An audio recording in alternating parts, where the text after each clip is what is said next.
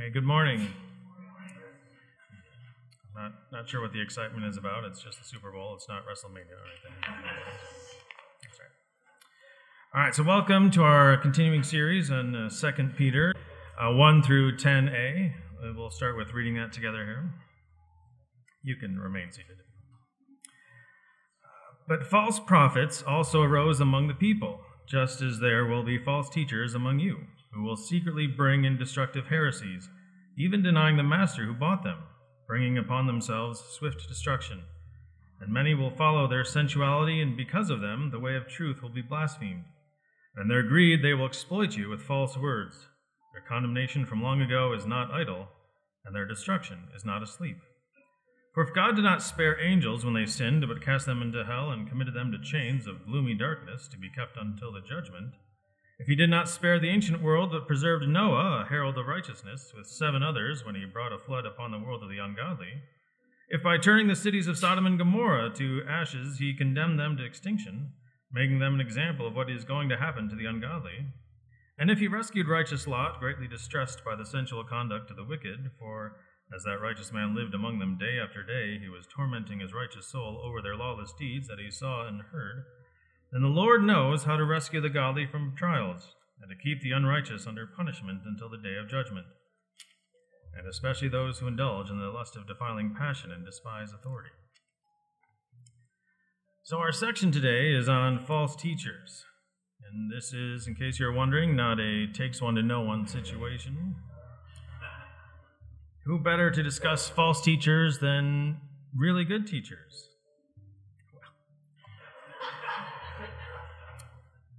I don't want to imply that I'm a great teacher, so I will declare it clearly and definitively. I'm a great teacher. I know many of you um, missed out on the opportunities to take my classes. It would be probably a serious abuse of this privilege here to emphasize what a horrible mistake you made in not taking my classes. So I will not abuse this situation right now to emphasize what a horrible mistake you made in not taking my classes when you had the chance. That would be inappropriate. So we won't do that. And unlike some people, I am not a uh, filthy millennial. I I am part of Generation X, which is short for Generation Excellent,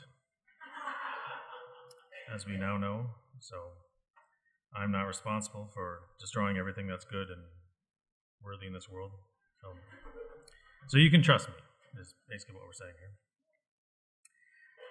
And the end. The Peter has just discussed, as you may recall in chapter one, the different natures of revelation from the past, right? And how, as we heard last week, to uh, accept and identify and receive how those revelations were from the right source and how they should be understood and interpreted, right? As we heard that they were not from the will of man, they were not uh, interpreted by man, they were spoke from God, and they were carried along by the Holy Spirit. And so now he acknowledges, after that little context of this is what prophecies were, where the prophecies came from, this is what they were like, he says that uh, not everything was, even back then, when those direct revelations were coming from God and directly interpreted, not everything back then was peachy keen, an old Generation X saying. Or as our Canadian friends say, not everything was tickety boo. Even when prophecies were coming from God, charlatans and liars, pretending that they had prophecies as well, were speaking. But of course, they knew that they were lying. And Peter, noticed, was not surprised by this, that people have pretended to have revelations from God. And he says that we should not be surprised ourselves that there are false teachers among us today, our present day equivalent, as there has been throughout the entire church age.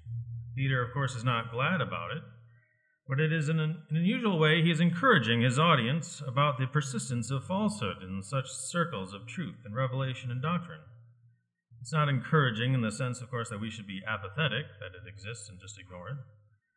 He's not encouraging that, of course, we should be cynical and just assume it's always going to be there, there's nothing we can do about it, it's not a big deal. But he is encouraging that, in one sense, that we should not waste our energies in trying to be pure, in the sense that we can only be and go places that are pure and no one is ever wrong or mistaken. We should be, he says, encouraging and be merciful and loving and tolerant of those who annoy us and embarrass us and are mean to us. They really aren't as bad as these false teachers. Focus on the fact that there is those things around us. The Holy Spirit is telling us through Peter that the church and perhaps other organizations that we know will always be plagued by purveyors of falsehood. So we should not be surprised or offended or wounded by this. Instead, as he goes on for much of chapters 2 and 3, to say our response should be twofold. In much of chapter 2, he says, We should not be deluded by falsehood, but instead be diligent to know and believe and follow the truth. As we shall see soon in chapter 3, he says, Don't be despondent by the situation, but be, there's no D word, excited for the Lord's return and restoration. Be diligent in acting out the deeds of your salvation, grow in grace and the knowledge of our Lord and Savior. So he says at the beginning, there will be three things, and we can know from other verses. There are three things we will always have with us in this life the poor, the false teacher, and Google trying to tell us that all right is one word. It is two words A L L space R I G H T. That's not the most important part of this message, but you should remember that too. So, for much of this uh, section here, and the rest of verses 1 through beginning of 3, Peter gives us at least five, we'll focus on the five qualities of these false teachers. He says they are sneakily sneaking in destructive heresies. They emphasize and promote sensual conduct and content. They are very popular, and the consequences of their work, as we can note by the quality of the teachers, the consequences is that the truth, the way of truth, he says, is slandered or blasphemed maligned. And perhaps most importantly, he says they have rotten motives. They're motivated by greed and exploitation of their audience. These are the five marks of false teachers. The first one, he says, the end of verse 1, is that they sneak in their teachings, or sneakily, secretly bring in these destructive heresies. They know, false teachers know that they are wrong. This is not just bad teachers, misguided young teachers doing their field studies or um, things like that, student teaching, trying their best. These false teachers know that they are making everything up. They know that they are wrong. They're not inexperienced, they are malicious that way.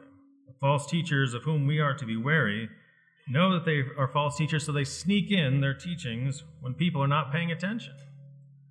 The Greek here says that they are bringing it in the, from the side. They know they're not coming in through the front door of their for their audience. And certainly we know from Scripture and C.S. Lewis and many others, Milton in Paradise Lost, the importance of going through the proper gate, the proper door for truth, and the way Jesus is the door. And these people are coming in through the side door, and they know that. It has also the idea of tacking on alongside these destructive heresies, they are sneaking in, not just through the side door, but alongside. Of course, you may think of uh, certain laws being attached to bills without a lot of fanfare. Here's the popular one that we know will get passed, and so we'll sneak these things in when no one is looking. That is, that tends to be pretty suspicious. And so Peter says this is a hallmark of false teaching. They're trying to sneak things in without much attention, much explication. These teachings are, as he says, destructive heresies, which you might think is a, sort of an unnecessary adjective. Right? Could there be non destructive or not so bad heresies? Perhaps. The concept here has its roots in opinion and variations, but over time, of course, it has become much more pernicious. Right? Peter is clear about these heresies. They are destructive. It's not just opinions of various practices and things for convenience. These are destructive things that are terribly false, and they are being snuck in the side door, and then they have brought swift destruction on everyone And the people who do these things, the false teachers, have in fact, Peter says, in the past already, brought swift destruction upon themselves. And a, speaking of Dante, a sort of Dante esque fitting punishment that uh, we shall discuss in a moment. And after that, he comes, Peter gives us a very interesting sort of aside, right? Uh, even denying the master who bought them. And they, these false teachers, deny the master, of course, the Lord, right? Who bought them. It's an odd turn of phrase. The, the them is not the typical use of the them in, in Greek here. So it could be the false teachers. They know that they have been bought and they are ignoring that. It could also be in the the language that Peter is using here is very reminiscent of the Israelites being bought out of Egypt. So it could be more of a historical reference that uh, Peter uses uh, despot and master, another very unusual word that he uses for Jesus in this sentence here. So they, whether it's really uh, the, false teachers know that they have been bought or they know that their audience has been bought by Jesus, um, I think it would be safe to sort of take either one of those as the meaning here. They both are certainly true. They have been bought. Right?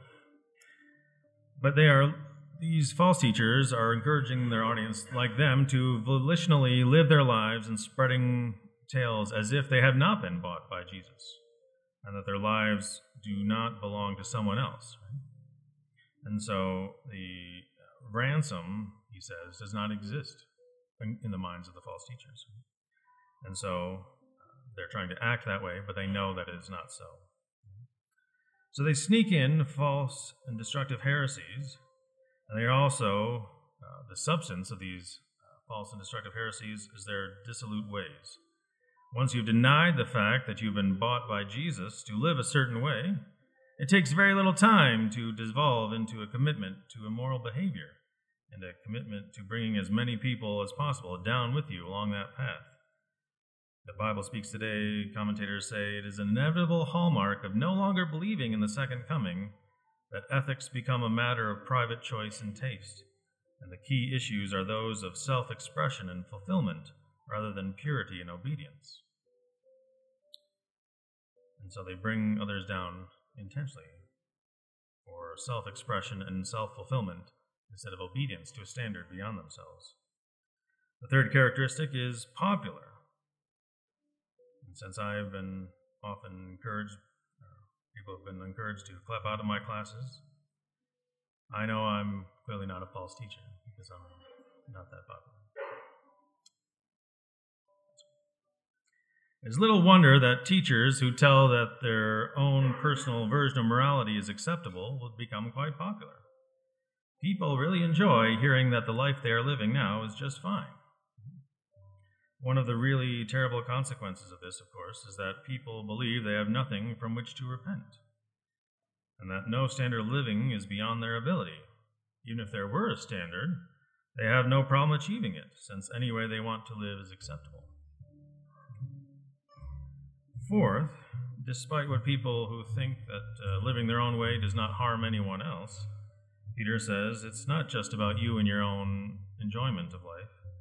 Your very commitment to living incorrectly brings the truth itself into disrepute. The false teachers, of course, are doing this on purpose. They know there's a right standard, and the more people who ignore that standard, the more people who think the standard was never there to begin with, or was not important, or not a big deal, or is just old fashioned. On one hand, of course, the truth of God's Word, His character, what He has done, cannot be affected by whether people believe it or not, whether people obey it or not. It's still true, whether we think it is or not. So the issue in Peter's mind, of course, is not whether it's still true, but he has a deep concern for the reputation of God and the reputation of truth in the world in which he lives. It's hard to prove to people they must live up to a standard if it does not seem meaningful, whether it's above them or in their own grasp. This is something that matters very much to Peter, and it should as well.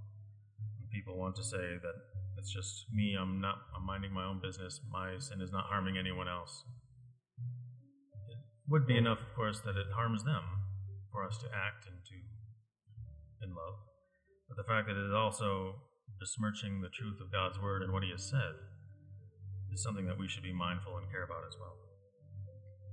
And last, the fifth quality of these false teachers, and perhaps for Peter it is worst of all, although that last, that fourth one is, is pretty serious. That these false people, false teachers, don't even care about the people to whom they are lying. They don't care about God. They don't care about the truth of salvation, that they and their audience have been redeemed and have a standard by which to live. They don't care that they're lying, and they don't care about the people. And oddly enough, it's not even in us non religious types teaming up against those religious weirdos over there, sort of thing. When lying to unbelievers, these false teachers care only about themselves. They're a very greedy bunch. That could be one way to discern if the people uh, teaching you are good teachers or bad. Only good teachers care about their students. Bad teachers exploit their students and their audience. The Darby translation says their concern for people is so non existent, they don't even think their audience is human. He says they will make merchandise of you. You are just to be exploited, you are things. They don't mind exploiting us because we are just objects to be used and used up. Falsehood and false teaching is pretty terrible from beginning to end. Then in verse 3, he turns to a very lengthy uh, series of examples to prove his point. Like a good teacher, he states his claim and has several specific examples to prove it, like several good English teachers tell you to do when you're writing papers.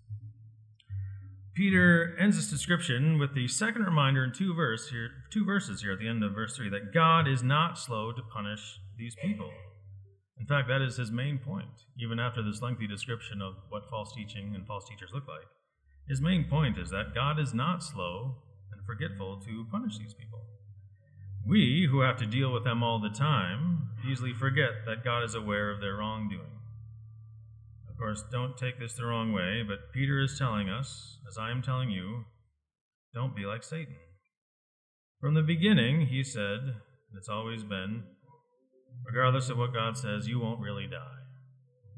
Some of the first lies in human history. Don't believe their condemnation is non existent. Their guilt is evident, and their punishment is death. Peter says their punishment does not sleep. God is a patient being. He's a nice person. We tend to think that now that I'm saved, Jesus should come back and solve all my problems. But what if their punishment has not been so fully meted out yet, so God's mercy can become more evident to the world? So that his people can hone their obedience skills. So that his people can preserve and persevere and grow in their discernment and passion for truth and that his people will keep getting better at loving others. It could be that. Peter does not spend time debating why their destruction seems to tarry, and most likely because of this, neither should we. From God's point of view, which is what interests Peter and what should interest us, their destruction does not tarry and it does not sleep. You should accept it and know that and be assured by that, and live your life the right way. Perhaps Pray for them, for sure. Pray for them and their repentance. And so the rest of this section, verses 4 through 10, is a series of these three examples that Peter uses to show here's a historical fact. A series of facts that God not only knows how to dispense judgment for the benefit of those who think his justice is so slow he forgot how to do it, or think maybe he never has punished the wicked. If it's not being done in my lifetime, maybe it's never happened. But Peter says God also does, in fact, know how to rescue people from judgment. He does so in six verses. That's one long sentence. In verse 4, the first example here is a sort of perplexing one with some of the trickiest interpretive nuances in the entire New Testament, which we will gloss over for the sake of time. We have to get to this party. Partly because of some Greek words that Peter uses that occur nowhere else in the New Testament, and there's nothing to compare them with. And also the uh, old issue, of course, of manuscript inconsistency with what we do have of versions of this verse here. In effect, the discussion here he did not spare angels when they sinned, but cast them into hell and committed them to chains of gloomy darkness to be kept under the, until the judgment. Strange enough, the real nature of this is not whether that's all angel or all fallen angels or all demons and who's doing the bad stuff now if they're all in punishment right now, and things like that. The real linguistic you know, trouble here is actually not that the punishment exists, but it's about the nature of the punishment. Is it chains in darkness, or is it just deep pits of darkness? And so, as you can see there, that's somewhat beside our purpose right now. The fact is, says Peter, God has and will punish even angels. So don't be surprised or forget that God will punish human beings as well. So it may be a reference to Genesis 6. A lot of commentators seem to think that it is Genesis 6 when the sons of man fell, came down and did those things. It could certainly also be punishment from before, before the fall of man in Genesis, Jesus saw, you know, Satan being cast down like lightning, things like that. Uh, it could be, you know, uh, it may be helpful, you know, of course, Paradise Lost has not been written yet when Peter is writing this, and Paradise Lost is just a poem. You know? But uh, Milton's description of the demons being cast down in chains and fetters there for a while uh, may have some element of truth here in what Peter is saying that they were cast down and they were put in chains. Maybe they were allowed to act after that. I don't know and neither do you. We will not be talking about this in 15 minutes. Regardless, Peter says, of what instigated the punishment, angels have not been spared by God. They have been punished, and they have also be, they are also being kept for future punishment at the day of judgment. So, as Peter says, there may be some who are not in chains right now; they may be out doing their thing.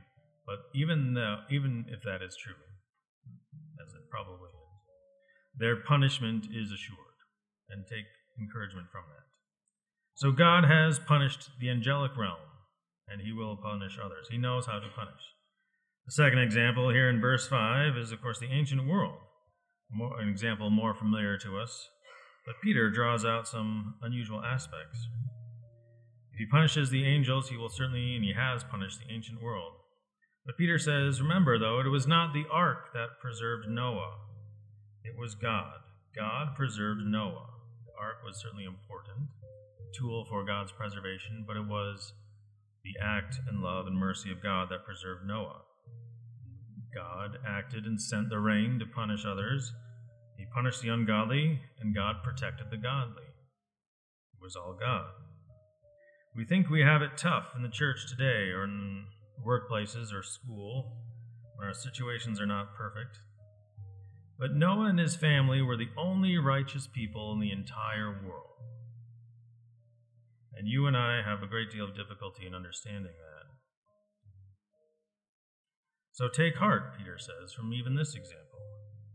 It is possible to follow God and do what is right, even if literally no one else outside of your home does. And if Noah can persevere in being the only one trusting God for however many decades it took to build the ark, you and I can hang in there as well for however long we've got left. Noah, interestingly enough, left the condemning of his neighbors to God. He just built that ark. May not seem like great praise in Genesis 6, but it is. God said, Build the ark, and Noah built the ark. That's it.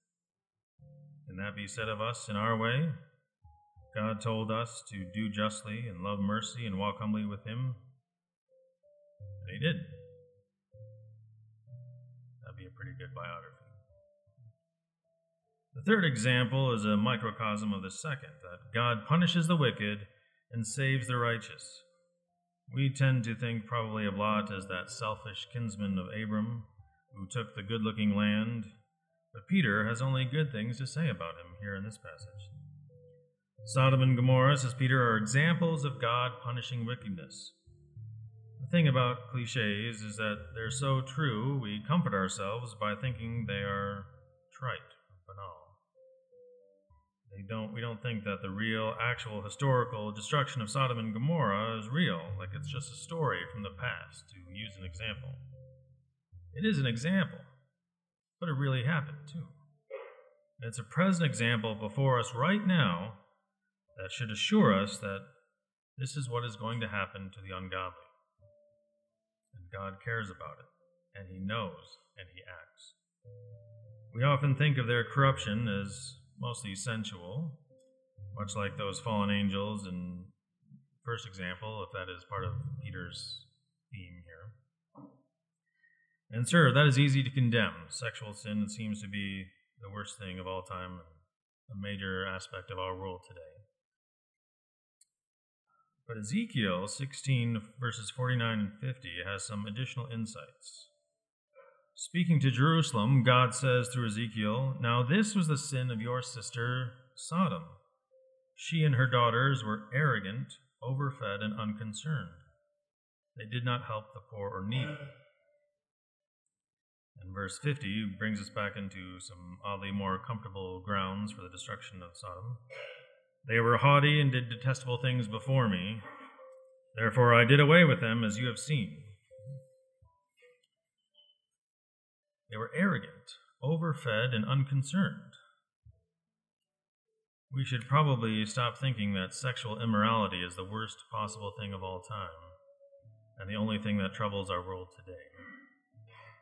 God punishes the arrogant, overfed, and unconcerned. Hopefully, not just one of those.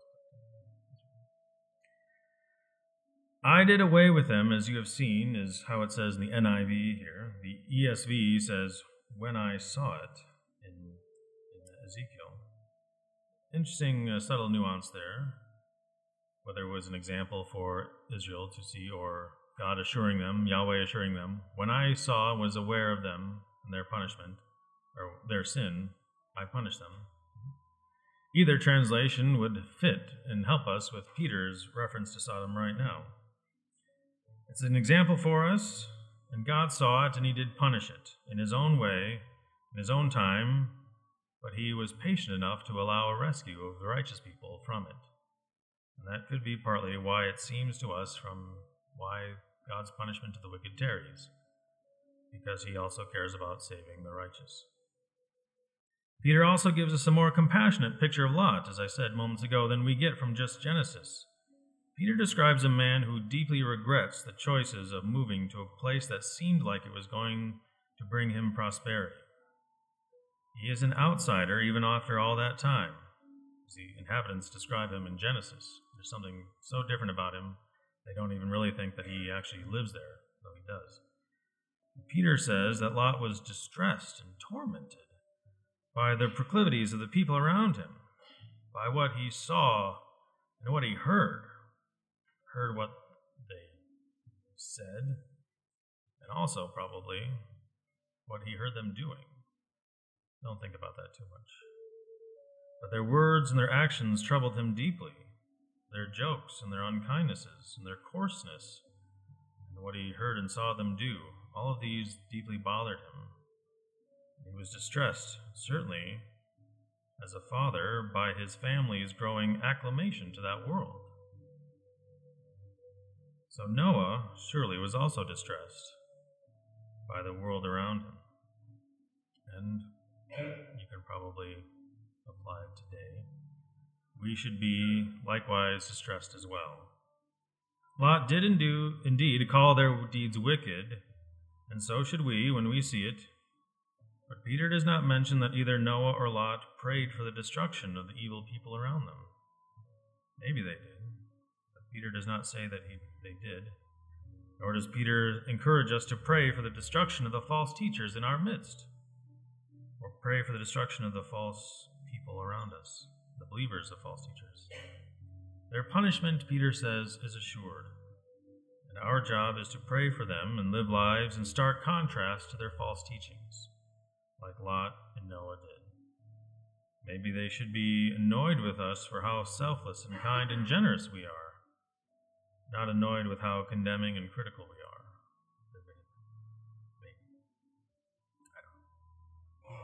And so we have, as Peter says, three examples chains and darkness, flood, and burning cities to ash. God not only knows how to destroy wickedness, he can be very creative about it when he wants to. We are still in the same grammatical sentence here in verses 9 and 10. And these historical things have actually already occurred in human history, Peter says.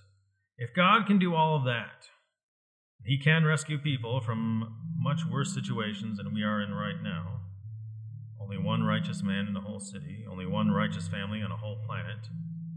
Then take heart and be of good courage, says Peter. The Lord knows these two things. The Lord knows how to rescue the godly from trials, and He knows how to keep the unrighteous under punishment until the day of judgment, final, complete punishment. He knows how to do these two things. He may not do them when you want Him to, but you and I should be glad that He does these things His own way and in His own time. Remember those people back in 1587? Remember them? There was a good chance that they thought life could not get any worse, and they were praying all the time for Jesus to come back and solve all their problems. And if he did, well, you and I probably wouldn't be here. If God kowtowed to their irritation at God's supposed delayed punishment of the unjust. So I'm sure they were great people in 1587, but don't be like them, wanting Jesus to come back just to solve your problems.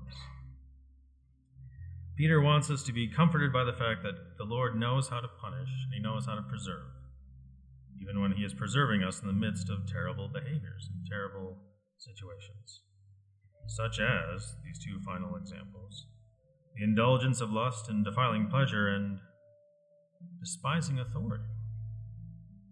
It's never easy, is it? Sure, sexual immorality, that's bad, obviously. But this is God who also is prepared to punish the arrogant, the overfed, the unconcerned, and those who despise authority. So we have enough to keep us busy without going on the hunt for false teachers and trying to make sure that we live in a pure culture all the time. Pure in the sense of we're never around bad things or people make us feel bad. That'd be great, sure. But we're not trying to, we're not here to root that out necessarily. We should not ignore false teachings of course. The New Testament is on the whole pretty clear about that. Please don't misunderstand me. We should not just accept when things are false and bad. Peter has said, indeed, that it is very harmful, it's destructive. Possibly we should be more tormented about it like Lot was. Remember, Peter's real point is that we cannot let its presence, even the ubiquity of false teaching, freeze us up into immobility because we're so offended or annoyed that it exists. It should not prevent us from doing what we know we should do and living how we know we should live. We can't be so bothered by the fact that God seems to allow false teaching to infiltrate our churches and businesses and our schools, maybe, that we think He doesn't see or care or act.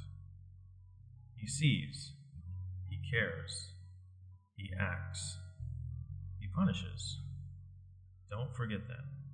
He has already punished. That we don't see it, or that they don't even feel it, does not affect the fact of God's punishment of the wicked one teeny little bit. In the meantime, which is good English teacher for in. In the meantime, you and I have a boat to build, or a cross to bear, or perhaps possessions to sell and give to the poor. We may have some of those. We do for sure have truth to discern and truth to delight in. Let us be so enamored with the truth of God's word and the works of those who love Him that we can instantly spot the lies that have been snuck in the side doors by liars who hate us so much we are just dollar signs to them. Let us be thankful for the good teachers who love us enough to tell us when we are not living up to the standards of truth and beauty and goodness, and who love us enough to fill us with truth, beauty, and goodness. May we be humble, fed enough, concerned, and honors honorers of authority. And may we do so even if we are the last ones on the planet who are such people. Let's pray. Lord, we thank you for your word. We thank you even in these passages that are seemingly less encouraging, that they are encouraging the fact of who you are and that you do care about truth, you do care about falsehood, and you want us to delight in what is true. Help us to be people who delight in what is true and care about others and ignore, not necessarily ignore the false teachings, but know what to do with it know how to respond the right way. How to be people who love everyone and act the right way that you would have us to act. In Jesus' name.